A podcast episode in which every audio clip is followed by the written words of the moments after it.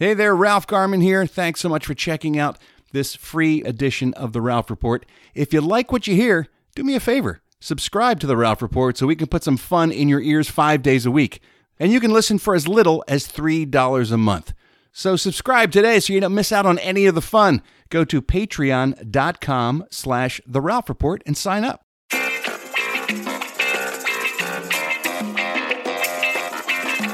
Welcome to The Ralph Report with Ralph Garman. Well, hello there, boys and girls. Welcome to the middle of your week. It is Wednesday, September 23rd, year of our Lord Shizmu 2020. All hell she's been. Yeah, listen to that. Razor sharp, Well, as didn't- always. You didn't do your line now. It's right to give him thanks and praise. I'm going to. I'm Okay, going to. just saying. Oh my god. You call me out on it. Well, because you've been uh, I've been spotty. you've been you know. questionable been lately spotty. when it comes to that cue. So I was spotty. just I was rewarding you by giving you praise that you came in when you were supposed Okay, to. all right. It is right to give him thanks There and praise. go. There you go. Welcome to the show, kids. We got a hell of a show lined up for you today. Because on the counter, you want to know why? So much show. We're leaking again. Mm, Eddie's going to get his cock out, Oh, seal those leaks. I was like, what? Oh yeah, I forgot. I call it cock. Yeah. Cock is Hawk. Hawk. You don't have to choke on it. Hawk. It's cock. Don't Uh, What? don't choke on your cock. Um, you sound like you're choking on a caulk. Uh, what was I saying? Oh, Oh, leaking. yeah, Show's yes. leaking with goodness. And gas apparently. Uh, we got Steve Ashton coming by with a UK update, Yeah. which is always fun. Not for Eddie because these two are at odds. Wait till you hear him today. Oh, no, in the Wait till you hear his opinion of Eddie Pence on today's show. Um, what else we got? Oh, it's Wednesday. That means one hit wonders in store for you on a Wednesday. Taking a look at a smash hit single. And uh, incidentally, the artist is from the UK. So it's a UK themed show today. Nice. We got your entertainment news. we've got your phone calls. we've got so much show to get to today. So I'm so glad you have tuned in to the program. Not that you really tune in because this is a podcast. So you've downloaded it or just clicked. Whatever. However you got here. You hit play, whatever you did. And I'm, I'm really appreciative of that. And so as, as, a, as a thank you, I'm going to do the best goddamn show I can. Not guarantee. I'm not. I'm not guaranteeing that. No, Eddie does Not not. for me. I almost called him Freddie. Freddie doesn't. Freddie doesn't guarantee that at all. Before we get to the show itself, saw this in the news and it made me think. We are still a month out, but it's that time of year where we got to start thinking about Halloween, right? Yeah. That lady's thinking about it. She's terrified about it. Well, I think we all are this year because it's canceled, right? I think so. Yeah. Is Olivia dressing up? Does she have a costume picked out? Is she doing any virtual thing or? The one another reason I want to talk about is because she asked me that. She said, "What's happening with Halloween this year? Do I get a costume? Should I think about a costume? Do, are, can I have, you know, a play date with a few friends Yeah. that, you know, we know they've been in their bubble as well, and we- we know they're uh, safe, or a socially distanced gathering of some kind? And Right. can I can I still get candy? Do I go go door to door? What's what's everybody doing? What's I happening? don't know. It's sad. It's very sad. It's heartbreaking. Yeah, I hate it. It's hard enough doing the virtual schooling and everything else, but I understand that. And that also is just a shift for her in terms of her normal life, right? Right. Instead of going in a classroom, she has to do it from home and she's thriving. She's having no problem with that. But you only get so many Halloweens Yeah, as a kid, As yeah. a kid. You only get so many Christmases as a kid. These aren't things that can be replaced. These aren't shifts. These are subtractions Yes. from childhood memories. They're fleeting moments that you can't really recapture. I remember every Halloween I had as a Yeah. kid until I got too old to do it. And she's gonna, if this, if, you know, California, I believe the, the governor of the state is saying, don't do anything. They're recommending not doing it. They went, they canceled it, then they pulled that back, and then now they're just strongly recommending you don't, but they're not saying you can't. it's the same goddamn story with everything Right. across the world right now is, well, you can do a little bit of this, but don't do any of that. Okay. You could do some of that, but do it, do it, but none of the other thing at all. Ever. Well, okay, Right. this one time you can do it. So, I mean, I don't know what you do. Like I was, I was sort of prepping Colton for this a few months ago, and hey, Halloween might be canceled, just so it wouldn't be so abrupt on him. But like, it's I don't still don't think it's, it's hit him yet because he hasn't got into full Halloween season yet. So well, that's what I'm saying. As parents, we we have to start looking I don't know what know, to do ahead and figure out what we're going to do. And the reason I brought it up because I saw this in the news. Is this an excellent idea or is this guy out of his fucking mind? Let me tell you about this gentleman, uh, Matt Thompson in Garden City, Michigan. I don't know if you've seen this or not, but he has come up with a contraption to deliver treats to trick or treaters this year without letting them get to his house. Oh, really? He's put a ghost on a zip line. He's attached a homemade ghost to a zip line on a hanger, and it's powered by gravity. And it just slides down the zip line to the front walk in front of his home. Okay. And there's a little basket attached that's got some candy in it. And the kid takes the candy. And then he's got a rod and reel, like a fisherman's rod or reel. And he reels the ghost back in up the zip line Right. preparing for the next trick or treater to come by. Yeah, but if the whole neighborhood's not doing that, it's just one dude giving out candy. That's what I'm thinking. It's kind of because Michigan, like. California, is suggesting no doorbells, no knocks, no close quarters for their Halloween. He said, "Well, I got a beat. I'm just going to do. Uh, I'm just going to do the ghost will just fly out and deliver candy to the kids." Yeah, I don't. I mean, it's a great idea if everybody did that, then it would be fine. But not everyone can make a zip line from the door to the.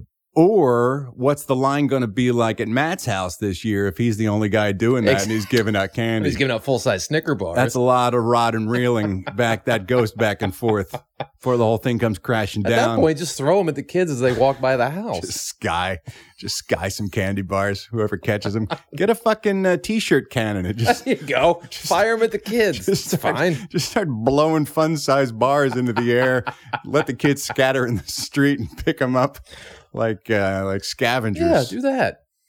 I don't know. I just wanted to bring it up because I don't know what everybody's doing. I was looking don't for know. some advice. I'm not going to get it from you, obviously. No, I have no idea what to do. I mean, you have the thing where people put candy in bowls out on their doorstep, but then that doesn't stop the kids from touching the candy, and the other kids come along touching the candy. That's the thing too, or kids gathering together in small clusters Yeah. of little super spreaders and uh, all rubbing up against each other while they're fighting for the candy in the bowl. It's a social event. You usually meet up with other people and you walk the neighborhood. It's not like a, I don't know. I don't Yeah. know what to do. It sucks, man. So if you're a parent out there, if you're a Garmy member parent and you have uh, suggestions or you know what you're going to do or what you've heard about your part of the world, what they're doing, give us a shout. Let us know. Write me an email or uh, shoot me a uh, voicemail message or something because I'm literally confused. I don't know Yeah. what's going to happen. I don't know what to do. I suppose the best case scenario is to have a small, socially distant gathering of my kids' friends in the backyard or whatever, and then give everybody sterilized bars of candy and have them just open them all at once and then say, get the fuck out. They get it done in five minutes. One home. has a golden ticket in it and everybody else gets I, screwed. mean, I guess you can play some games or something. Can- can know. you? I don't know. Cornhole. You can play cornhole. um, they're children, Eddie, for God's sakes. What's wrong with you? Time to grow up. You play uh, pin pin the COVID on the uh, Inject the vaccine in the Pin the donkey. COVID on the donkey. Inject the bleach into the hat wearer. I don't know. It's it's weird. I hate it. Sucks. it. I hate, it all. because it's fleeting moments you I- don't get back. I hate it all so much, but uh, that's where we are right now. Sometimes we got to address it. So I guess we can. I didn't even entitle that segment, but I guess we could call that sort of that moment where we look over what's happening in the world of the coronavirus, but we don't say what it is because it's uh, it makes Mo's dogs crazy. True. And so Mo, uh, grab your dog.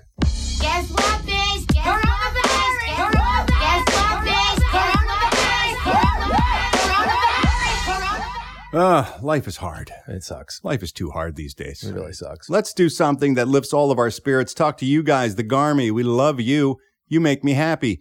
You reach out on the regular basis and make this show possible with your emails and especially your voicemails when you call up the Ralph Report hotline. So easy for you to use 24 hours a day, seven days a week. You can leave your thoughts, your feelings, your comments, your questions, and it's guaranteed not to give you COVID if you call the line. There's no way to transmit the 100% virus through the phone. Like one, ga- I guarantee. Not guarantee. Uh, love it when you reach out. I listen to them all and then I grab a handful of, oh, I forgot to give out the number. Oh, you yeah. can call the number, which is 1 833 Iro. Got me in the mood. A Little Halloweeny uh, ghost there. Yeah, you can call me, and then I grab a handful of them and I put them here at the top of the show in a segment called Garmy on the Line. The telephone is ringing. The garbage on the line. Ralph's gonna play your calls now and see what's on your mind.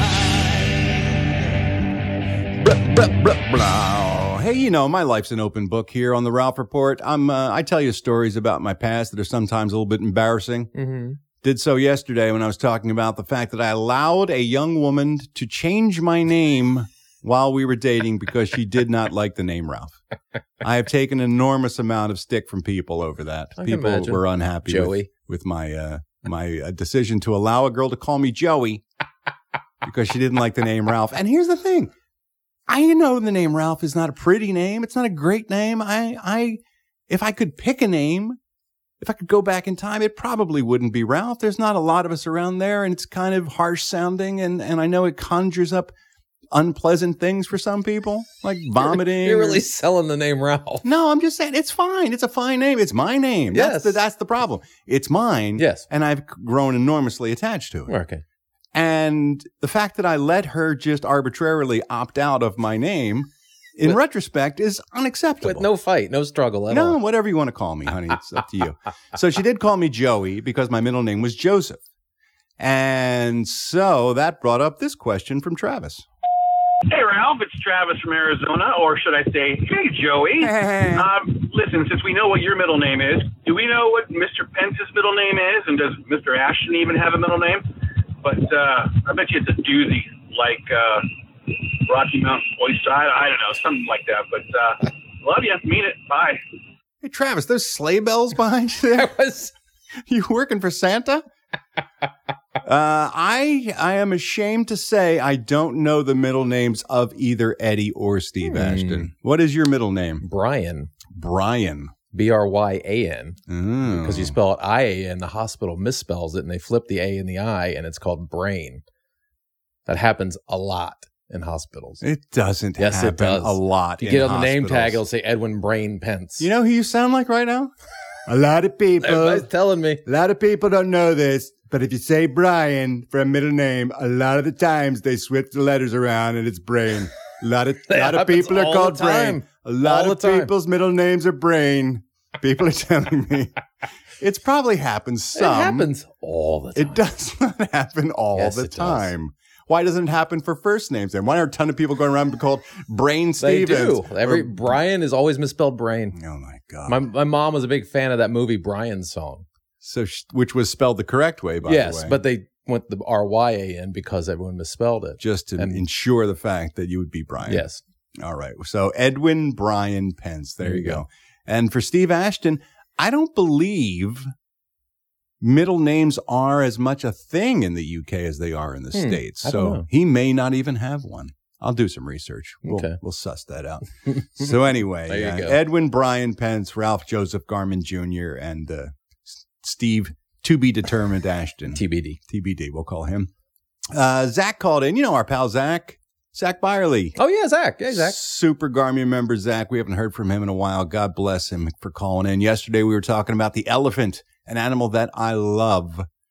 Eddie made a possibly racist joke about. It wasn't my uh, joke. I was about- repeating yeah, a joke I mhm. had heard. Oh, a friend always says this joke. it wasn't my joke. You want to repeat the joke No, for I people who don't. didn't hear yesterday's show? No, I don't. It was how can you tell the difference between an African, African elephant, elephant, and, Indian and elephant. an Indian elephant? An African elephant has ears in the shape and size of Africa, and an Indian elephant has a casino and a drinking problem. Ah. It's not my joke. Yeah. It's a terrible joke. And may I say about the setup, I doubt the elephant has ears the shape and size of Africa. Whatever. It's, Because those would be some serious ears. in the shape of Africa. Whatever. It's not my joke. So the uh, the Indian, which by the way is called the Asian elephant, Yes, not the Indian. figures the Redskins fan would c- come I'm up a with Washington football team fan. Thank you that. very much. Uh, the drinking problem thing spurred Jack, uh, Zach into action, and he called in just when I couldn't think I loved elephants. I couldn't love elephants any more than I do. Zach called in with this information. Hey, Ralph and Eddie, Zach Byerly here. Hope you guys are doing well. Anyway, you were talking about elephants yesterday, and uh, I, it reminded me of one of my favorite facts about elephants. In fact, Eddie's buddy's racist joke Yeah, um, racist. solidified it. Elephants do like to get drunk. Yes. Not only will they like break into towns, drink wine, and then wreck the towns, they'll ferment their own like fruit to then get drunk on. And more than that, they'll teach the little ones which trees to eat to get fucked up. Yes. It's great. Yes. Elephants love to get trashed, and apparently they're really mean drunks. Like Yes. they have destroyed villages in the past. Oh, I love it. Anyway, LMB, and hang in there, Eddie. Yeah. All right, take care, guys. Get some me time, Eddie. I need some me time. Zach, thank you so much. I had no idea that that I didn't know that either. that elephants like to get drunk. That makes me love them even more. Thank you for that fact, Zach. The more you know. Now, the now for little as fifteen cents a day, we got other people teaching other people. That's amazing. it's like a it's like a sweet ass community college up here. Everyone should listen to this show just so do the world some good. That's right. Um, yesterday I didn't make everybody happy. Oh, why? We were talking about white chocolate. Oh no. And I mentioned I especially enjoy uh, raisins covered with Oh. white chocolate. Yeah. And there are some people who don't necessarily share my love for raisins. Just stop it, Ralph. Stop it. Raisins suck. No, Raisins blow. no. Stop trying to cover them in white chocolate or put them in mince pie Mm. or whatever the fuck. Mm. Raisins suck ass. Mm. Eddie's right on this one. Raisins suck. No, Stop it, Ralph. Just stop it. can't, sir. They, they do. No, uh, no. Raisins are nature's candy. Grapes are nature's candy. Raisins are just an abomination of a grape. Raisins from California, nature's candy. Ugh. Yeah. Oh, I guess that Oh. settles that. Oh, I guess some marketing tools they use to sell them. Raisins from California, nature's I candy. guess, I the guess. man said it. All right, so I guess Raisins from California, nature's candy. guy sounds like a Raisins creep. from California, nature's candy. from California, nature's candy. Raisins from California, nature's candy. Yeah, they yeah, are. I mean, but he keeps them in his asshole. Just in time for Halloween. You want a raisin? Raisins from California, nature's candy. Those are the, and those are the worst people to give out raisins for Halloween. Fuck those people. Raisins from California, nature's candy. What about Raisinets? What about chocolate covered raisins? No. Yeah, that was, no. a, that was a big get in Halloween in my house. No. Oh, that was those are awful. Those are hang out with the whoppers at the bottom of the barrel. Raisins from California, nature's candy. raisins from California. That uh, announcer, by the way, is from a raisin commercial starring a young Molly Ringwald. Oh, really? Yes. She played a babysitter who was giving babysitting tips to other babysitters about what to feed the kids Oh, she's giving them raisins. to make the kids happy and the parents happy because, as I mentioned before, Raisins from California, nature's candy. nature's candy. nature's candy. candy. Well, if you think I made somebody unhappy yesterday, Uh-huh. oh, Oh, what I do. You think Bridget from Long Island was unhappy with you when you didn't put clamps on your nipples? You ain't heard nothing yet, pal. How the fuck has Eddie not watched Peaky fucking Blinders yet? Right? I mean, it was bad enough when I had to fucking yell at you to watch it. Now I gotta fucking yell at Eddie. This is fucking ridiculous. You sat there, you watched his Mandalorian Right? show. Good enough, but it's nothing like Peaky fucking Blinders. Right. Eddie, go take a fucking vacation, take a few days off, take like a fucking five day weekend or some shit because you obviously need it, and just fucking sit in front of that TV and put on one of the best fucking shows on TV. Go, Bridget. Fucking Peaky fucking Blinders. Go, oh Bridge. my fucking god! Again, I got to make this fucking phone call again. What the fuck? Right? LMFB. Right, Bridget? Oh, How many episodes is it? How long of a commitment is this? uh, I think it's three seasons, Three seasons? with eight episodes each, Okay. six or eight. All right. Like 18 episodes. I'll try to do it. So easy. Such an easy watch. I'm I'm like halfway through The Last Dance, that documentary about the Chicago Bulls right now. oh, yeah. I got no interest. Oh, I heard it's great. It's but I- fascinating. I, got no it's pretty fascinating. No. Raisins from California, nature's candy. Kingy. Stop it. He doesn't have a cleft palate. Yes, he does. It's jammed up with raisins. Kingy. You know, we've been playing uh, upbeat music, music to make you happy here on the show to get you started. And a lot of people have been making suggestions. And Jen called in. I get the sense maybe I haven't played hers yet. Hey, Ralph, yo ho, Eddie, Jennifer from Kentucky with a programming question. If we've called with our happy hits and you haven't played it yet, do we just wait because you've got like a big file of them, or should we call back and, and keep requesting it every week or two? I don't want to do it every day. Just, you know, let me know. LMB. Yeah, Jen, I'm glad you asked. And here's a let's pull back the curtain here on how the uh, the Ralph report is cooked here in the kitchen here at uh, Mhm. Garman Laboratories. I get an enormous amount of people suggesting a great number of things, whether it's a TV tune for TV Tunes Tuesday or a one hit wonder Wednesday or a happy hit. And so, yes, I do literally have files that I, I listen to a phone call and I go, Oh, that sounds good. Then I put it in that file and I try to work my way through them as quickly as I can. So in all likelihood, your suggestion is sitting there and I will get to it at some point. it sounded like she was threatening to call every single day. That's what I it was getting the feeling like. at like as well. now, in all honesty, there is potential. I could listen to that suggestion and go, mm, nope, not interested. Ha- someone's happy hit, you're just going to shun? It happens. It happens. Wow. Yeah. I'll go, mm, not, that's not for me. Or But it's not about you. eh, it may not be for the Garmy either. I have to be the arbiter of But the whole point of the, the the segment is that person's happy hit. I agree. Not your happy hit, not whatever else's happy But hit is. Eddie, you selfish bastard. it's their happy hit. I also have to think, okay, there are thousands of Garmy members listening to the show. I want this to make them happy as well. It's not just, oh, play my song so one person can be happy. Ideally, the Garmy member is suggesting something that I'll play like- to make everybody listening but it's happy. not like a one hit wonder or TV tunes where it's like, hey, how about this suggest? This is like, this is my happy hit. And that's what the segment But they're is. suggesting it so that everyone can hear it and be happy. You remember Patty, our friend who was doing uh, her friend's yard work and she went to the Spotify playlist and all those songs Yes. really made her happy. Well, how If I throw a clinker in there or something that's really obscure that no one's ever heard of, then perhaps the people who are listening to this show won't be happy with the happy hit.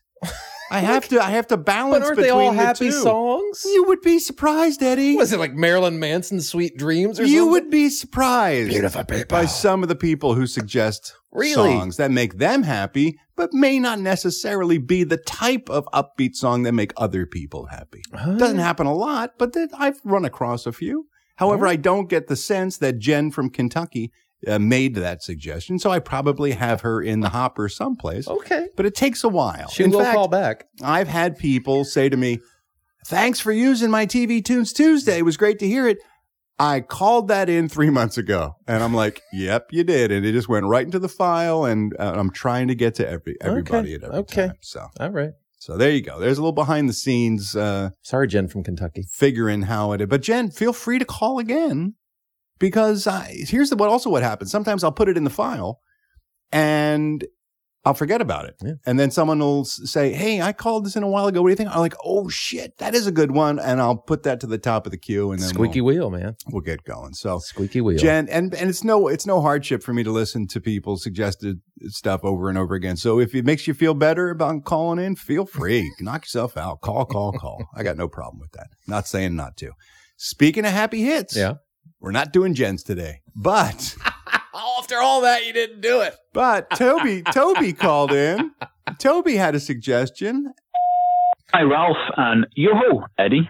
It's Toby here from the UK. Uh, I thought I'd call in with a request. Uh, it is my birthday tomorrow on uh, Wednesday, the 23rd of September. But No. I know you don't do birthday requests. No, so I obviously don't. It's completely pointless me ringing in about that, so that's not why I'm ringing. Yes. The reason I am ringing is I have a request to hear something I've not heard in too long, and that is Myrtle Beach by the great Sonny Ledford. Yeah. Love you. Mean it. Bye. All right, Toby. That's an excellent suggestion. We have not heard that in a while. I know that song makes everybody happy, Yes, it Eddie. does. It That's why happy. it's easy for me to to put that suggestion to the top of the Fine. list. I just, okay. But Toby, you need to know this is not for your birthday. This is not celebrating your birthday. We are not giving you a birthday shout out by Not playing here. your happy hit. This is simply a happy hit. Please do not mistake it for us also wishing you a happy birthday Which we're not doing. because we don't do that on No. this program. So please know that. live live that truth that we are not wishing you a happy birthday. This is simply a happy hit for Toby, the great Sonny Ledford, Myrtle Beach.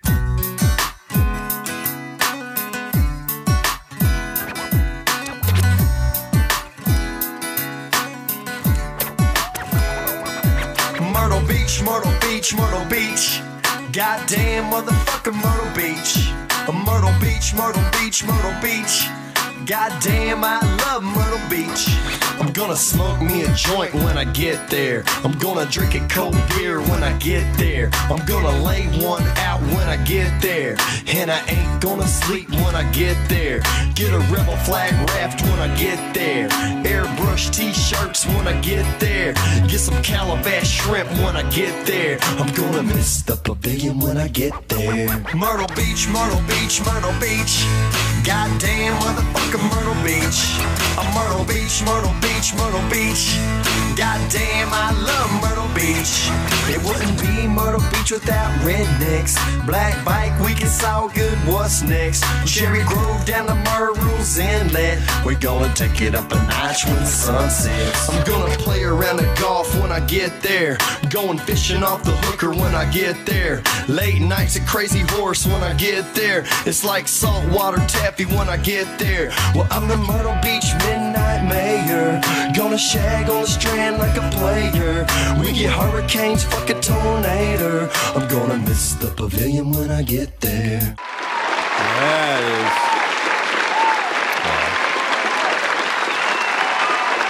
Made me miss Myrtle Beach. It's the end of the summer. It's a perfect time to play that because it's I didn't all- get to go there this You didn't get to go. Bummed. Didn't get your saltwater taffy. Didn't get to fish off of a hooker. I don't even know how that's legal. I don't know how you can do that. It seems If you pay them, they'll do anything. Like she would be really uncomfortable. They'll do whatever you want. I'm going to stand on you and fish. How much does that cost? um, Surprisingly cheap. Anyway, Toby, there you go. There's your happy hit. And we're not wishing you a happy birthday. No. Let's make that perfectly clear. You too can be featured on the Garmy on the Line segment, boys and girls, but you know what you got to do? You got to be like Jen. You just got to keep calling and calling and calling Every day. every day.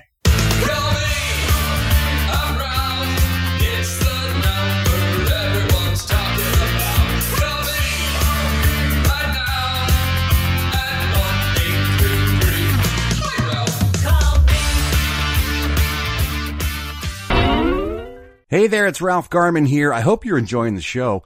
And if you are, why not subscribe to the Ralph Report so you can hear it every day, Monday through Friday? For just 15 cents a day, you can be a one-star general supporter, and that will get you the show in your ear holes Monday through Friday. Of course, there are two, three, and four-star general levels as well, which get you more bonus content and more access to me.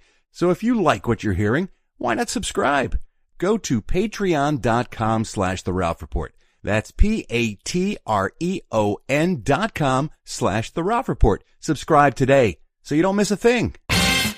Alrighty, now it's time for us to take a look throughout history and talk about some folks who passed away on this day, September 23rd. We'll talk about their lives, their legacies, in a segment we call Hello, Death.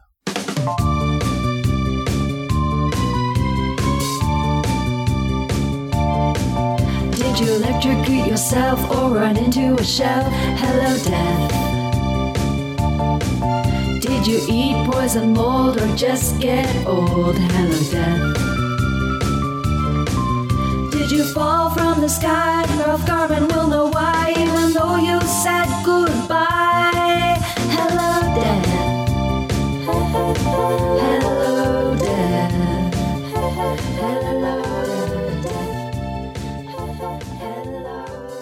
September 23rd, 1535. Catherine, Queen of Gustav the First of Sweden, died at the age of 21. Ah, breaks my heart. That's young. Dang. Very young. And you know she was hot. Oh, too. yeah, with a name like Catherine. A, At a 21. Swedish, a Oh. Swedish queen Dude. named Catherine, 21 years old. Balls hot. Forget about it.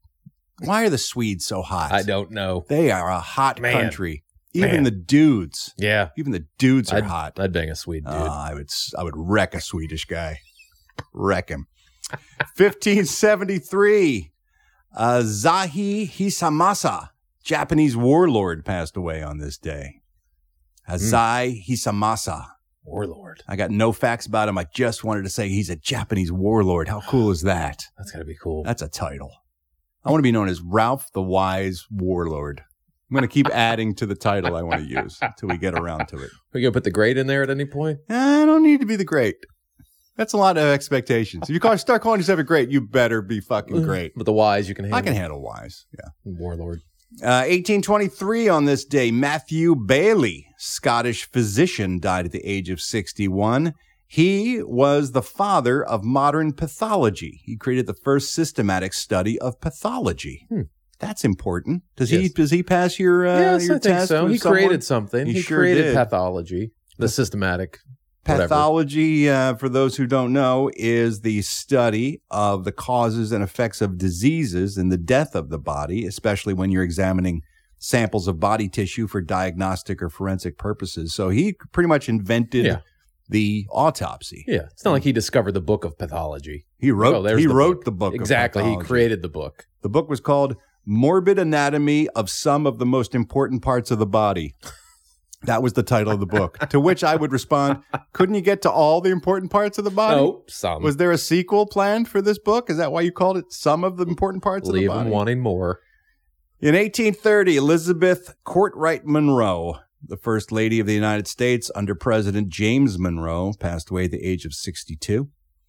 On this day in 1877, Urbain Le Verrier, co-discoverer of Neptune, died. Now, Eddie probably won't Mhm. like Urbain Le So I don't Verrier have anything personal against Urbain. because he found They looked in a telescope. Neptune. Oh, man. Okay, great. He discovered a planet, a didn't dis- motherfucking He found a planet. It wasn't It was- laying. it was wasn't there. laying on in the street. It was already up there. He, He, just didn't looked at it. stumble across it. He knew where to look. Then how is that a big? Oh, if he knew where to look and then looked, that's it. He just looked at it. He didn't. Worst. Mm. 1889. Wilkie Collins, good old Wilkie Collins, died at the age of 65. He was a British writer who wrote a book called The Moonstone, which is one of the earliest examples of the modern detective novel. Established the ground rules for the genre, as a matter of fact. Story was originally seri- serialized in Charles Dickens magazine all the year round, but then was later put together into a book. And it is, uh, you know, it's so funny. I flashed the minute I saw this guy's name and the title of that book. I used to have a collection that I got from my older cousin of classic illustrated comic books. Do you remember those?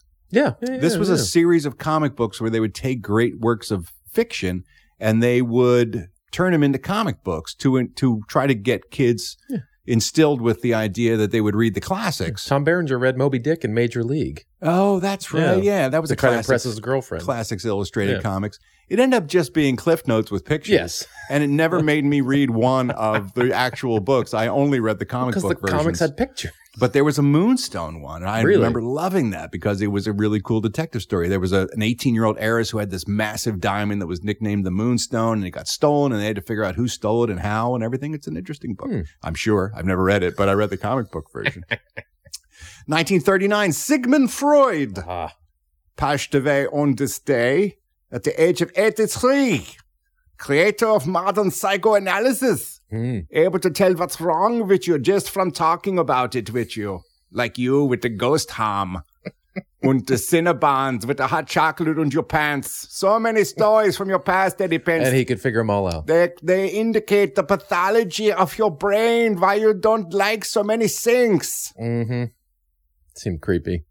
You should, did you, uh, you, do you th- currently in therapy? You doing therapy now? No, I probably Mm. should. Mm. I probably should. I need to talk to somebody. hmm hmm Are you in therapy? I am not. No. Okay. No. I have a I have a therapist named Mr. Daniels. Oh, okay. Dr. Daniels. You is give him a call? name. I don't have to. He's here in the in the house with me. Oh. most nights. Lives in the bar. That's not helpful. Dr. Ralph. Jack Daniels. Dr. Jack Daniels isn't helpful. Always on call. He's a distraction. never fails to answer when I need him. Does he solve your problems? Oh, does he? Boy, does he. And boy, howdy, as they say. In 1974, we lost Cliff Arquette, famous American comedian who uh, was better known to America by his character's name, Charlie Weaver. Old man Charlie Weaver was his comic persona. Never thought the guy was funny, not once. But he was famous for, um, well, he was on radio and television in the 50s and 60s. But in the 70s, started showing up on Hollywood Squares. He was Mm. one of the regulars on Hollywood Okay. Squares. He died at the age of 68 uh, on this day in 1974. Here's a little Charlie Weaver from Hollywood Squares. Charlie Weaver? In a popular children's story, who kept saying, I think I can, I think I can? By that out at the home, that was Mr. Ferguson. Really? And Mrs. Ferguson kept saying, I wish he would. I wish he would. See, because it's about old people having sex. And he can't come. and she wishes he would. I never. I thought got was it. Funny. Although he is the grandfather of Patricia Arquette. Is he? And David Arquette and all the other acting oh. Arquettes. okay. Act, acting family. 1974, Robbie McIntosh passed away, Scottish drummer for the Average White Band. He overdosed at the age of 24. What a waste. Just Mm. as they had had their first smash hit single, this one.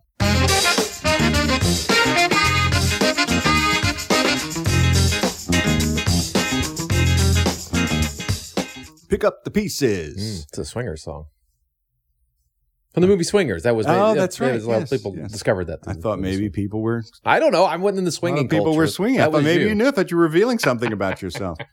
1987, Bob Fosse, legendary choreographer and director, died at the age of 62. I know you didn't watch, but if you're a fan of Sam Rockwell, you Yeah. got to watch that miniseries Fosse Verdon they had on FX. Boy, is he great in that film. He's great in everything. And he plays Bob Fosse, and they talk about him directing Cabaret, the movie version Yeah. of that, and all that jazz, and his whole career. And it's really, really well done. So, uh, the real Bob Fosse died on this day in 1987. In 1994, we lost Robert Bloch, American science fiction and horror writer, wrote primarily horror and crime and fantasy science fiction novels. Passed away at the age of 77. His biggest success by far was a little book called Psycho. Then Hitchcock, of course, Yeah. later went on to make the legendary horror film. Yes. Psycho. Still terrifies me. Does it? That's how good it is. Does it? yes. I haven't yes. seen it in a long time. Really? I don't know if it holds up or not. Here's the thing about Hitchcock. Master of cinematic tension. That Yes. was his strong suit. Like. Rear Window still holds up tension wise. As does Psycho. As Okay. does um, Vertigo. I mean, all of his works, and I've seen them multiple times, and I know what's coming, but still, he creates that tension by Yeah. just holding out moments and dangling things in front of you, and you just can't wait for it to Yeah. be released. I just haven't seen Psycho in a long time. I just didn't know if it still held up. Yeah, it's pretty good. Uh, speaking of somebody who wrote something that someone else made famous, in 1997, Murray Burnett passed away at the age of 86. He wrote an, uh, a fairly unsuccessful American play called Everybody Comes to Rick's. That was purchased unproduced by Warner Brothers for a record figure at the time of $20,000. Mm. Uh, equivalent to about $400,000 these days. And they adapted it into a film to star Humphrey Bogart and Ingrid Bergman. They retitled the piece from Everybody Comes to Rick's to Casablanca. And uh, the rest is history. Yeah, there you go. There's Yeah. your movie. And then they sued. They sued trying to get uh, more money from Warner Brothers because it's one of the most successful films of all time. And Warner Bros. said, "Yeah, we paid you your money. Hit the bricks." All studios. M- yeah, movie studios don't like to give up a lot. No, they don't. 1999, Ivan Goff, Australian screenwriter, died at the age of 89, best known for his works uh, White Heat, 1949, Man of a Thousand Faces, the story of Lon Chaney. That's a great Mm-hmm. biopic from 1957. Here he is, Eddie. Here's something Yeah. he did something you would like. What? What? Wrote The Legend of the Lone Ranger in 1981. Oh, nice. Wrote that piece of garbage. I love that movie. I know you do. love that movie. Christopher Lloyd. And he wrote So the good. pilot for Charlie's Angels. Did he? This guy had it all. See? Rest in peace, Ivan Goff. All right, you know what we do now? This is what we do. We take a look at some food related to someone who passed away on this day. And then we run it past Eddie Pence because he's known to be a little funny when it comes to food. he is looking forward to uh, Rocky Mountain oysters. No, though. I'm not at all. Please gonna have ketchup. We're going to find out whether he uh, would eat this food or even perhaps stick it up his ass and then pull it out of his ass. we talk about the food. We pull the handle of the patented Eddie Pence jackpot slot machine. That's how we find out if he likes it or not. If we hit a jackpot, that means, yep, he's eating it. However, if the reels are mismatched, it's just sadness and despair. All right, let's talk about John Ainsworth Horrocks. In 1846, he passed away. He was an English born explorer and uh, one of the first European settlers of the Clare Valley of South Australia, where he established the village of Penwortham, one of the first uh, Europeans to live in South Australia in the 1800s. Okay. And he explored a great deal of that part of the world too, and was able to go on many expeditions, and he was able to map a great deal of it as well. Big name in, for our friends there down under. Sadly, he died on this day from a, uh gunshot wound. Ooh. Yeah, he was accidentally shot Oh, even worse. while reloading his shotgun. Oh, he shot himself? Nope. Oh. The shotgun was set off by a camel that was kneeling next to him. He was Oh. putting a pack load on it. The camel rose up suddenly, causing the gun to fire, taking uh, taking uh, John's jaw and uh, oh my god. some other sort of important parts of his body. Wow. So, camels, man. Wow. And it was the only camel in Australia at the time. That's bad It's luck. an infamous camel. When the only Australian camel kills you. What are the odds? What an awful ending. It's a horrible, horrible story. God. Yes. He died a couple days later. Oh, he's, he lived without a jaw? Oh, yeah. Yeah. He lived for a couple days with his wounds before he finally passed on this day back in 1846. Horrible story.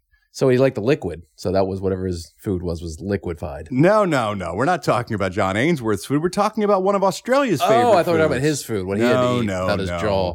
It just brings up the point of Australia Oh, okay. and Australian cuisine because he was a famous Australian. We're going to talk about famous dishes from Australia. Okay. They eat a lot of things down there you probably wouldn't like to eat. Probably. Uh, a lot of crocodile meat, as you can imagine. Well, I- we had the snake meat I didn't care for it. A lot of uh, emu, emu meat. What's emu? Is that a bird? It's a animal? Yes, it? it's a bird. It's a bird. Don't you ever watch uh, Limu the emu and the commercials for that insurance company? It's like he's like a cop guy and his partner's an emu, and they go driving around together No. saving people money. No. Liberty Insurance or whatever it No. is. You've never seen those commercials? I don't think so. No. Limu the emu. No. It's it's it's like an ostrich. It's like an Okay, that's what I Australian ostrich, That's basically. what I thought emu Yeah. was. Have you ever had ostrich? No. Oh, I love ostrich. Does it taste like chicken? No, it's a little. uh It's it's got its own unique Really? flavor. It's like venison? Not venison. No, no, it's not that gamey. It's a light. It's a white fish. Kind of like pork. It's kind of porky. Okay.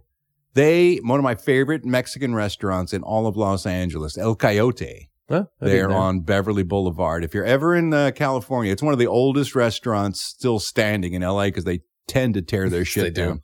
But it's uh, it's got to be 80 years old now, if not more. A great Mexican restaurant. They used to serve ostrich tacos. Oh, they did? Yeah, and I used to order them all the time. I always get a beef burrito there and they stuff it so full of it's like you have you're eating a beef pillow. The portions are massive. it's insane. for sure, and the margaritas are good. Hmm. Where was I? Okay. Yes. So uh, Australia, food from Australia. Yeah. We're going to stick with something sweet. We're going to go to Australians' favorite dessert, Eddie Pence, Okay. called the vanilla slice.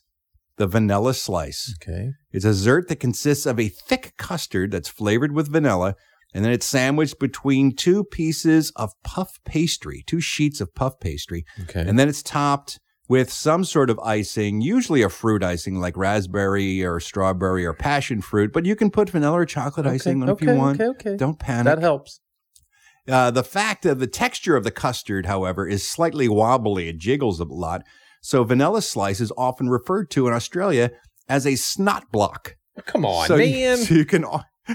so you trying are you trying not to the It's just a fun phrase. Block? It's a fun phrase if you're there at the restaurant. Say, "All right, mate, give me the snot block," and then they they serve you up the vanilla slice. The vanilla slice is so popular in Australia. There's an annual competition every year for the best vanilla slice baker called the Great Australian Vanilla Slice Triumph. Okay. It's their favorite dessert down under, the vanilla slice. Is that something Eddie Pence would like to eat or not? It's only one way for us to find out. Let's pull that handle. Here we go. One snot block, two snot blocks. Eddie Pence is eating a snot block. Eddie Pence is slurping up the snot block. That name withstanding, I think I would try that. I've never had it, but I think I would Sounds try it. Sounds really good. You get some chocolate frosting on there, that sounds like it'd be pretty good. See, now you're putting a hat on a hat in that case. No, you're not. A big, thick piece of custard. Yeah. I'm guessing that's rich enough. Yeah. I would rather go, I think, without any icing than go- to put chocolate or I, I vanilla didn't know if you icing could on go top of that. sans icing. Well, I just don't that- want You like got the phyllo dough. You got the puff pastry dough. You could just uh, you just sandwich it between those two things. I think that custard's probably plenty. maybe, but I, would I, wouldn't mind throwing some chocolate. Of course you wouldn't. on there. Of course you I think wouldn't. I'd try that. Well, you're eating the snot block, and that's all I care about. hey, down under, you got some wacky names for your food. Snot block. That's pretty funny. And that's it for today's Hello Death. Hello, death. You're dead now, so shut up. All right, now it's time to take a look at all the entertainment news in a segment I call the Showbiz Beat. Ah, this is sad news. One of the original members of the Four Seasons, Tommy DeVito, is dead at the age of 92. One of the founders of that iconic doo-wop group of the 50s and 60s, Tommy DeVito founded the band along with his brother Nick and uh, Hank Majewski and of course Frankie Valli before they became Frankie Valli and the Four Seasons. I love their music, but more importantly, I love their story. If you've ever seen Jersey Boys, either the movie or the Broadway story, it's like that thing you do, but in real life. Mm. Just a bunch of guys from the same neighborhood who got together and started singing, and then one thing led to another. And before they knew it, they were at the top of the charts. Of course, they lasted a lot longer than Yeah. the, the one hit wonders. Yeah. But uh, here's a little bit of the uh, late, great Tommy DeVito and the Four Seasons.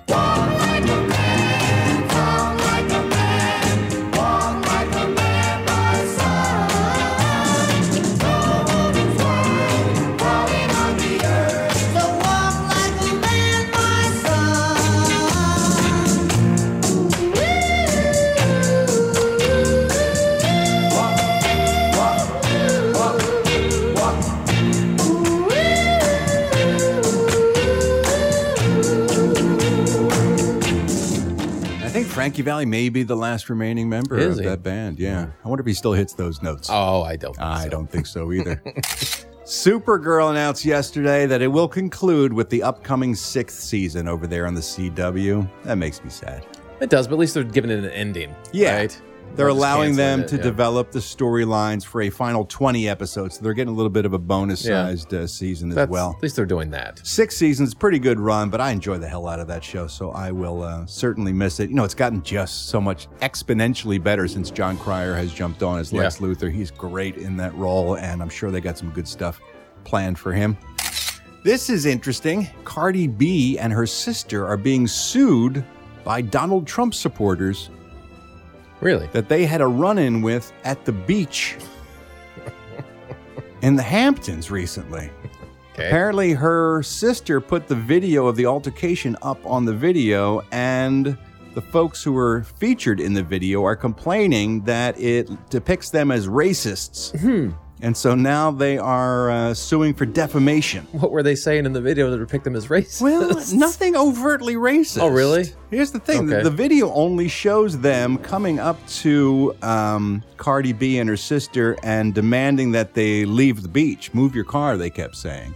Now I don't know whether it was they were parked in the wrong place or Right. they didn't want the those people at the beach. It was it was it was hard to Well, determine. if they didn't want those people other. at the beach, that's racist. Yeah, but Right. and that's what that's what Cardi B and her sister are claiming. Okay. But there's no video evidence of that fact, so I don't necessarily want to throw these people under the bus. True. However, they are v- very aggressive, and they are wearing the, the the MAGA hat, and it just seems like. I don't think either's either case is proven one way or the other by what's the video evidence. is. It's two sets of ugly people arguing on video. Pretty much. Pretty much. And I don't think anyone really should clog up the, the courts with a Yeah, lawsuit about this because, you know, It's just it's it's just ugliness. it really is. And the one thing I know about Cardi B, she doesn't want anyone to say fuck shit or do fuck shit. I don't want people like to just keep doing fuck shit, saying fuck shit. right? So Right. let's just all be better and not do fuck shit or say fuck shit. All right? For God's sakes. Sophia Loren, famous movie star, will be starring in a movie again for the first time in 11 years. Oh wow. I swear to you, I did not know she was still alive. I hadn't thought of her in probably 11 years. Sophia Loren is now 86 years old, and she will be debuting in a film on Netflix on November 13th. It's directed by her son, Eduardo Ponti. And uh, apparently, it's a really good role. The film is really good, according to people who have seen it. And there's already, believe it or not, Oscar buzz Really? about her performance. Okay. She plays a Jewish woman and Holocaust survivor who helps raise the children of prostitutes. When the prostitutes can't raise their own kids, she takes them in and raises them. Wow. Uh, it's called The Life Ahead. It's an Italian language drama, so you'll have to read subtitles if you want to see it. But it'll be on Netflix in November, and then they're going to release it.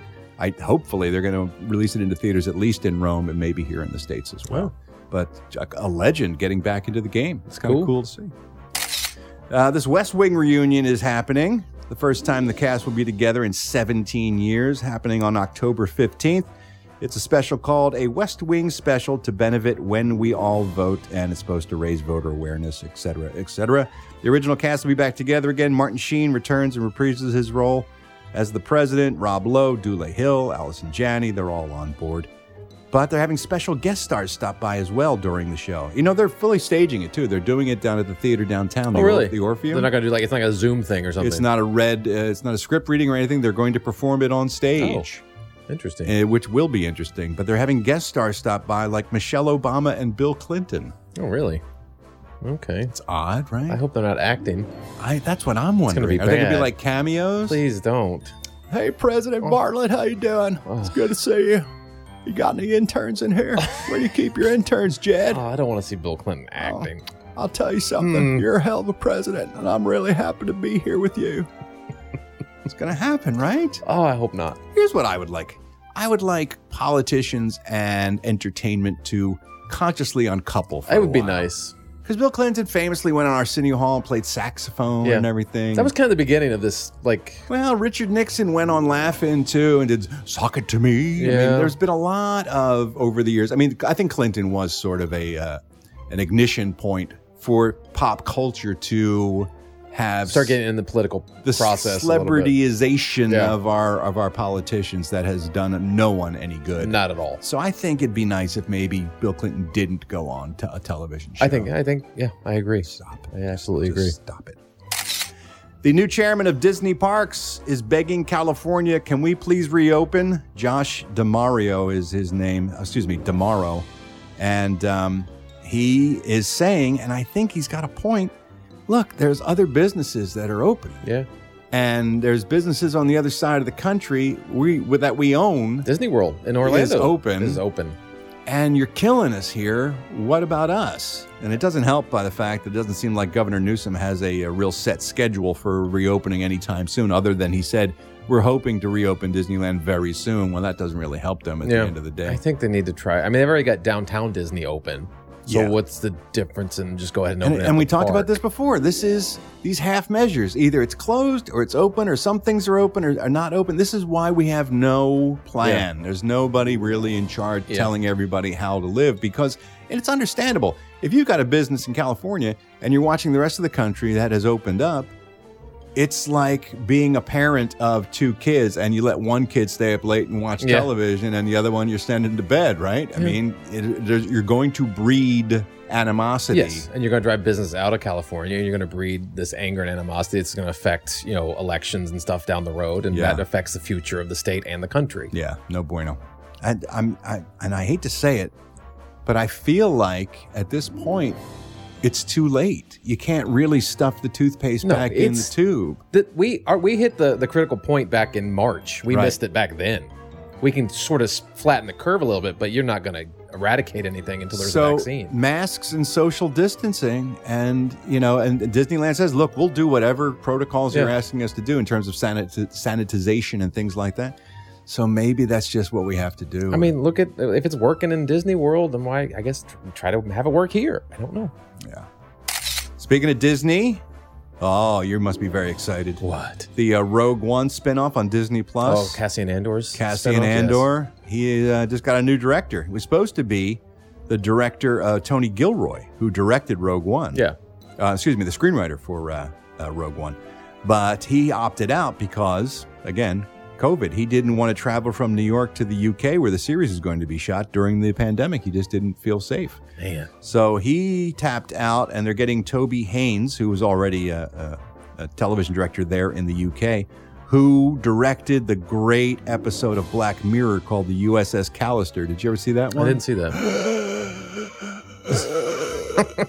this goes right up with Peaky Blinders of things that you've missed. yes, I've missed. It's a, about a guy who lives, who has a virtual world. He's a supercomputer genius where he is basically Captain Kirk, Mm. and he's able to put on this elect this this apparatus and escape into this virtual world that is completely immersive. You actually l- not lose consciousness, but it's like a dream state. Yeah. Where you can then control the action of everything that goes on. And it's very sort of it's an homage to the original Star Trek series, but it's also very dark and weird, and then also sometimes very funny and action packed and stuff. It's a great episode of Black Mirror. I recommend you check it out.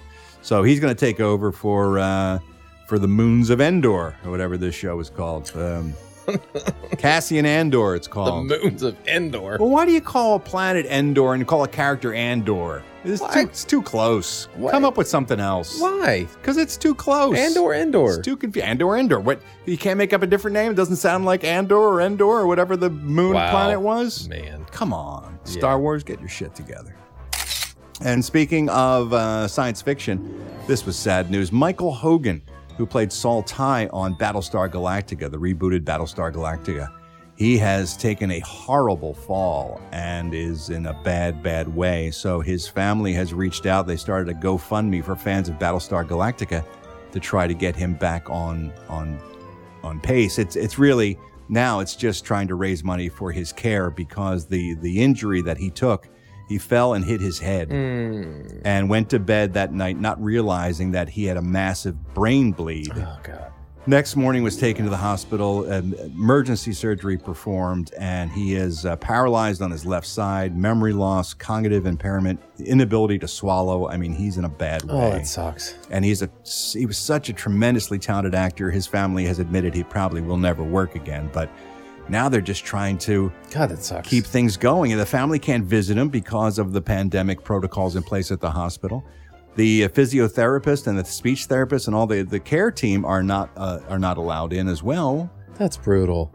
So it's it's been very difficult for them. So if you're a fan of Battlestar Galactica and have any interest at all in de- in donating some money towards Michael Hogan's care, I just wanted to reach out and uh, give you this this uh, notice. Uh, GoFundMe.com slash F slash Michael Hogan Fund. If you just go Michael Hogan and, and type that in, then uh, you'll be able to get to Mm. it. But I just wanted to s- Mm, spread the mm. word because I threw a, a little uh, money their way. Uh, I was a huge fan of that show and especially of his performance in it. Did you watch Battlestar Galactica? I didn't watch the reboot. No. Oh, so good. Here's a little bit of his work as uh, Saul Tigh. My name is Saul Tigh. I am an officer in the Colonial Fleet. Whatever else I am, whatever else it means, that's the man I want to be.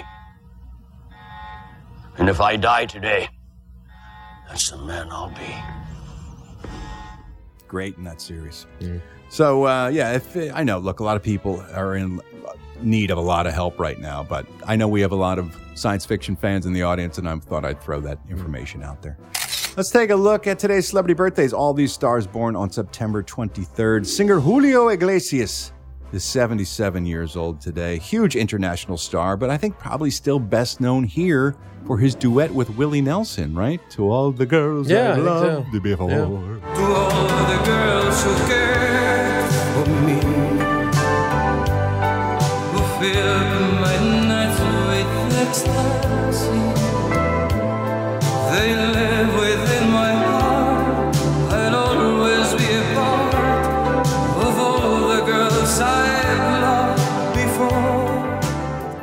very talented Mary Kay Place is 73. I've loved her since Mary Hartman, Mary Hartman, and then uh, she was in Big Chill, of course, and she's worked with um, Fred Willard and Chris Guest an awful lot as well. Uh, Lady Dynamite. Did you ever watch the Maria Bram- Bamford show? Yeah. Lady Dynamite. She played her mother Yeah. in that show.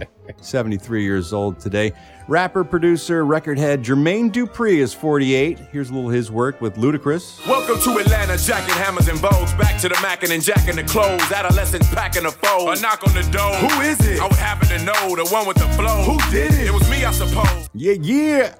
I was supposed to spit mad rhymes on that track. but Were you? I was super, Con- super busy that week. Scheduling conflict. Yeah, scheduling. Rosalind Chao, speaking of science fiction from Star Trek Deep Space Nine, is 63. Jason Alexander, ooh, our mortal enemy, Jason Yeah, Alexander, you ruined both of us. took my role on Orville and shit canned Eddie's career. Guy's no good. I swear, man. He's 61 today. Ugh. Singer Ani DiFranco is 50. Both hands, now use both hands. Oh no, don't close your eyes. I am writing graffiti on your body. I am drawing the story out of how hard we tried. Chi McBride from Boston Public and Y50 is 59. Anthony Mackie, the Falcon. Ah, yes. Yes. Soon to be seen in uh, Falcon and the Snowman. Winter Nope. Soldier. Winter Soldier. Falcon that's right. and the Winter Soldier. Oh, different movie. 42 years old today. Drummer Leon Taylor of The Ventures is 65. I know how Eddie Pence loves surf music, so I Mm. wanted to play this little Please. gem.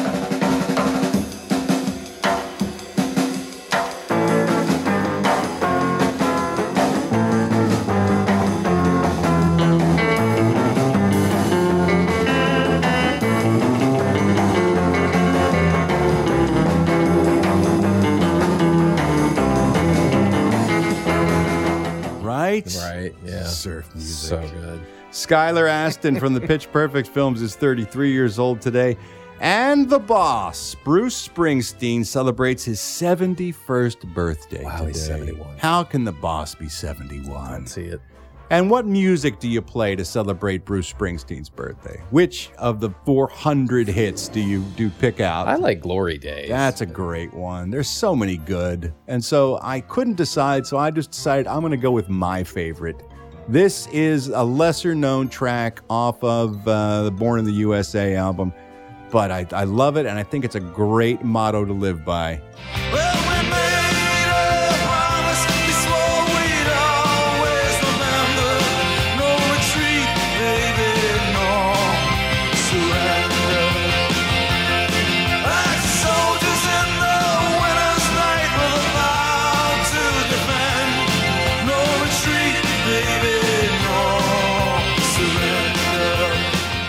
Right? No retreat, no surrender, Eddie. How'd you not do Streets of Philadelphia? It's our motto because it's a bummer.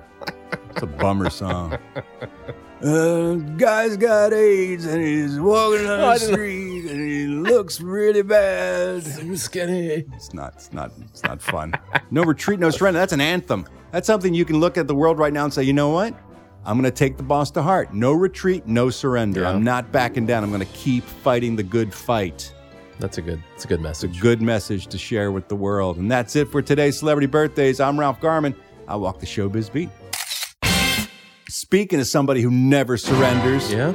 no retreat, no surrender. I believe Steve Ashton has that tattooed on his uh, his belly, Right across his belly. right across his belly. No retreat, no surrender. It's time for our UK correspondent and his UK update, Mr. Steve Ashton. Oh, Steve. Oh, Ralph, you're the man who makes Dave Chappelle look like Dave Coulier. um, speaking of comedians, um, I've got a couple of things to address with Edwin, if, if I may, at the top of the show. Sure. So, just going back to Monday's show, um, just on the jelly deals and stuff like that. First of all, A, he doesn't know what a fortnight is. no, that's true. He didn't. For fuck's sake. Uh, uh, um, secondly, uh, the River Thames does have an H in it. Yes, we invented the language and we'll put a fucking H wherever we want. It's a silent fucking H. Thirdly, um, why bring me into the fucking eel thing? What what the fuck is all that about? Talking about my videos and all that sort of stuff, dissing my cooking with the crew, motherfucker. There's no fucking need for that. Digging me out. And D, finally, jelly deals, uh, Ralph, are quite nice. It doesn't taste that fishy, as you as you mentioned. It's the consistency is a bit hard to get your head around. Um, it's a bit like oysters, um, but really, uh, the point I wanted to make is the hardworking people of the East End of London had to eat whatever was around them at the time. Like most sort of quote unquote peasant food, it's just what have you got on hand that you could stuff down your neck and get on with, you know, work. So it was either jelly deals or in the East End of London, jelly deals or dead prostitutes. That's that's all they had. I mean, you know, granted, they didn't have reconstituted chicken assholes and vaginas deep fried into dinosaur state shapes, but you know, to stick down their Gregory. So, you know, they just have to make do. The fucking snob. I never had Eddie Downs as a snob. Anyway. Former Nazi costume wearing animal murderer Prince Harry's in the news. What's up with the former royal? Well, as we know, he's gearing up to be a Hollywood big shot, a bit like a Ron Howard, but with hair. yes. Now, Pals claimed that the Duke of Sussex has signed up for uh, web based production courses to help him and his multi million dollar Netflix deal. Now, a source said Harry's been doing courses, most recently a five day creative producing lab. creative producing. Isn't that just getting other people to give you money to fund your vanity projects? More or less.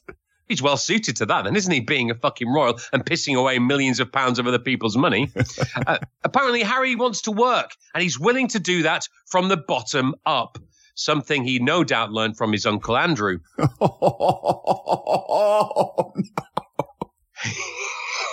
he also doesn't want to be. Was that joke a little bit like George Carlin's very famous thing about the seven words you, seven swear words you can't say on TV? No, not at all. Okay. Uh, anyway, he also doesn't want to be in Meghan's shadow either. Too late, Ginger. um, he's in a very creative headspace at the moment, and he's determined to work as hard as he can. Well, there's a you know time for everything to you know happen first, isn't there? Um, apparently, Harry, Harry and Meghan are in talks to make a documentary honouring his mother Diana's legacy as part of their deal. Now, I'm not saying that this is the entire reason why Netflix threw 115 million pounds at the couple in order to garner some legitimacy and get the documentary made in order to appeal to the Chinese, Japanese, and US royal fans. I'm not actually saying, actually, I fucking yes, I am. That's Yeah. the complete reason why they're doing it. Hey, Sir Elton's in the news. Uh, what's up with the Reg? I don't know about you, Ralph, but with the world tour, the autobiography, and biopic movie all about his life, I'm not getting enough of Elton John. True. Well, the good news is for you and I, Ralph, on November the 13th, Elton John will release a career spanning eight CD box set entitled Elton Jewel Box, which coincidentally is the nickname he has for his Brazilian cabana boy. Oh, stop it. Now, apparently, he's personally selected the tracks, yeah, whatever, uh, for the collection, which includes rarities, demos, B sides, and fan favorites. Now, to preview the set, he's dropped the previously unreleased 1969 rarity, Sing Me No Sad Songs. Should we have a little listen? I'd love to. Here you go. So, darling, please don't you comfort me. I'll sort it out somehow. So, sing me no sad songs,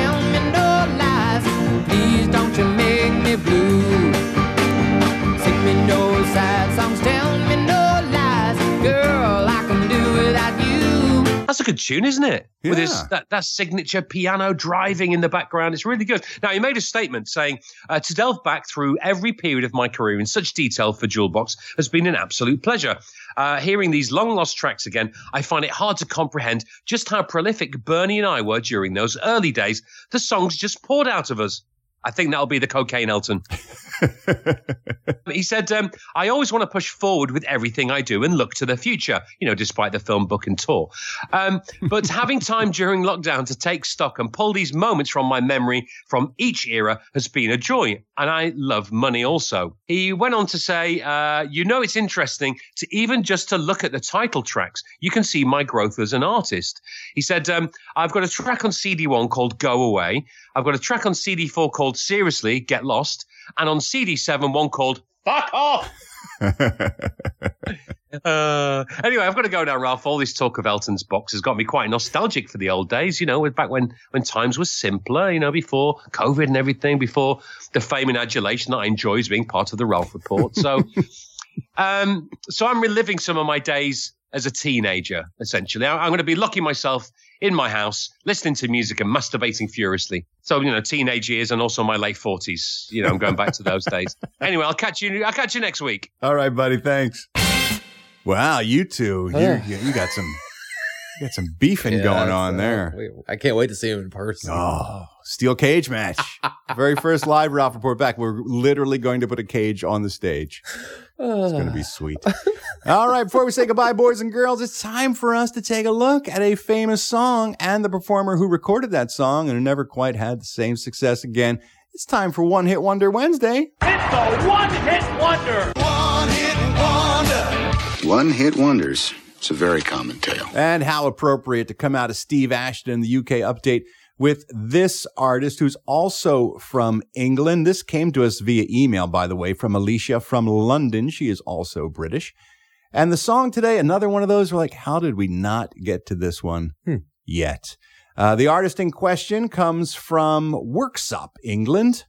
He formed his first band when he was 12 years old with a couple of schoolmates, and then he went through a couple other bands. And it turns out his biggest success was when he landed a publishing deal here in the United States in 1983, writing songs for Meatloaf, of all people. He went to America to start working with Meatloaf on his Bad Attitude album. And while he was there, he was actually able to secure a solo recording deal for himself. He released his first single, and it was a minor hit, but not nearly what was in store for him. Here's a little bit of the first song he released. Maybe you'll remember it. I did sort of, but I never knew it was this artist. Here's a song called Naughty Naughty.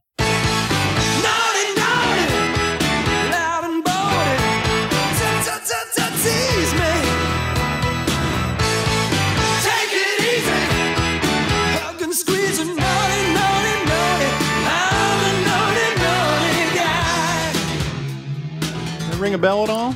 Kinda. Me too. I was like, is that Billy Squier or is that like? It sounds familiar, but I can't. Is that one of those hair bands? I had no idea where that came from. Well, that song was enough of a hit to keep him working, and he was opening for bands like Toto and stuff at some pretty big venues. And that's when he got the call from a producer named David Foster, who said he was working on the soundtrack for a film, and he asked this artist to re- write and record a song for the film St. Elmo's Fire. By now, maybe you know the artist's name is John Parr. And he was struggling to come up with a song for the movie St. Elmo's Fire. That was until the producer David Foster showed him a, uh news story about a Canadian athlete named Rick Hansen, who around the time was going around the world in his wheelchair to raise awareness for spinal cord injuries. The journey was called the Man in Motion Tour, and that gave Parr all the inspiration that he needed. So he basically wrote a song about Rick Hansen being in a wheelchair and then threw in the word St. Elmo's Fire at one moment. Whatever works. To tie it in to the uh, the movie soundtrack, which by the way, well, I'll cover this later, came back to bite him in the ass in a big way. But the song was a massive hit. He called in some favors and he had uh, the guys from Toto and REO Speedwagon and Mr. Mister were playing on the track. It was created and edited and finished in 24 hours. Wow. That is not common. That's remarkable. When it was released on the St. Elmo's Fire soundtrack, it exploded number one in the US, number six in his homeland of the UK, four in Australia, eight in Austria, number one in Canada, uh, Germany, Ireland, New Zealand, Norway, South Africa, Sweden, Switzerland. That song landed in the top five in all of those countries. He got a Grammy nomination for it, and he was on track to get nominated for an Academy Award for Best Original Song. But the Academy found out that he wrote the song about Rick Hansen and not about the movie, and they said it wasn't originally produced for the film. But wasn't it technically? Didn't he go into the song Technically, but they planning to said do it it for didn't, movie? it didn't meet the Academy's criteria. Huh. So he never got nominated for it. That sucks. It was a massive hit. Man in Motion, probably better known as the St. Elmo's Fire song from the soundtrack. Here is John Parr with Man in Motion.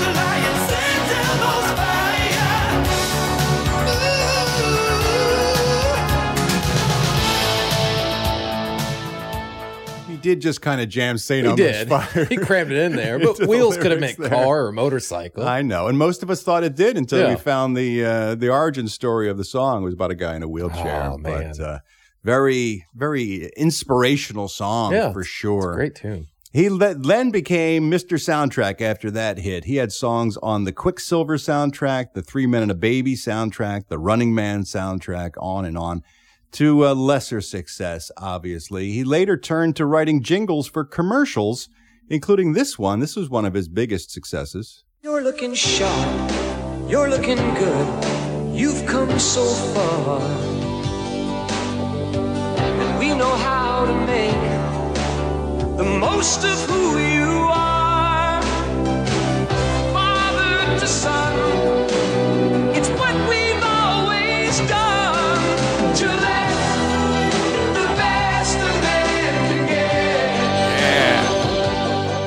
A bit overly dramatic. Gillette. Gillette. I forgot how dramatic. Best the man could get. We From make you the to best son. from father to son because you're shaving your face with a product. You should have went for raisins. California raisins. Don't mock my raisins. So uh, John Parr remained out of the spotlight until, oddly enough, he was inspired by the quarterback of the Denver Broncos at the end of the 2011 season, Tim Tebow. Hmm. He told a Denver news affiliate, I was inspired by Tim Tebow, so I wanted to modify the lyrics. He took his St. Elmo's Fire song and rewrote it as Tim Tebow's Fire. Oh, God. And re released it. Oh.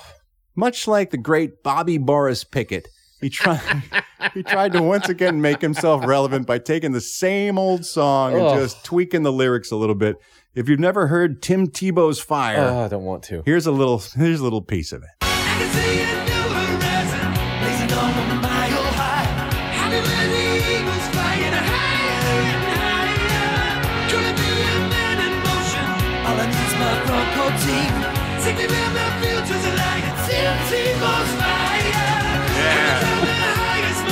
mountain. Stop it. These Broncos can't No, turn it off. I can feel St. Elmo's Oh. fire burning in me. Burning in me. Oh. Oh. Did he just lay in his voice over top of the pre-recorded All song? I need's my Bronco team. Tim Tebow's Fire. Oh, it sounded like in the original song he just laid in the new oh, lyrics over top of so it. sweet. It's awful. Tim Tebow's Fire. If only Tim Tebow had lasted longer Oh. than a season, maybe Oh, that song would have gotten some more play. God, that was awful. There you go. Oh. John Parr, today's one hit wonder. It's a one-hit wonder. One-hit wonder. One hit wonders. It's a very common tale. All right, boys and girls, that's it for us today. Come on back tomorrow, won't you? Because you know what happens on Thursday. Things get all sexy on the Ralph Report as we fling open the doors of that esteemed Institute of Learning, Ralph Sex University. Also, more entertainment news. And we're going to have Jay Busbee stop by from Yahoo Sports to talk about a little football. Speaking of Tim Tebow, Yeah. maybe Tim Tebow can come in and start playing quarterback for the Philadelphia Eagles and stop throwing him. interceptions. Oh, boy. The virtual crowd's booing him. Yeah, I know. We'll talk about football tomorrow with Buzz as well. So why don't you come on back? But in order to do that, you got to take care of yourself. You have to. Stay the fuck at home. Or don't if we learned anything from today. Go to Disneyland. What the fuck? Just let's all just get nuts. Still though, I would recommend you wash your hands. Stay good in the hood. You don't have to stay in your hood anymore. Go to someone else's hood. Stop start hobnobbing. Trick or treat, everybody. Trick or treat, everybody. Just remember. Stay swell, give 'em hell, buddy. That's right. And we'll talk to you tomorrow. Until tomorrow, love you. Mean it. Bye.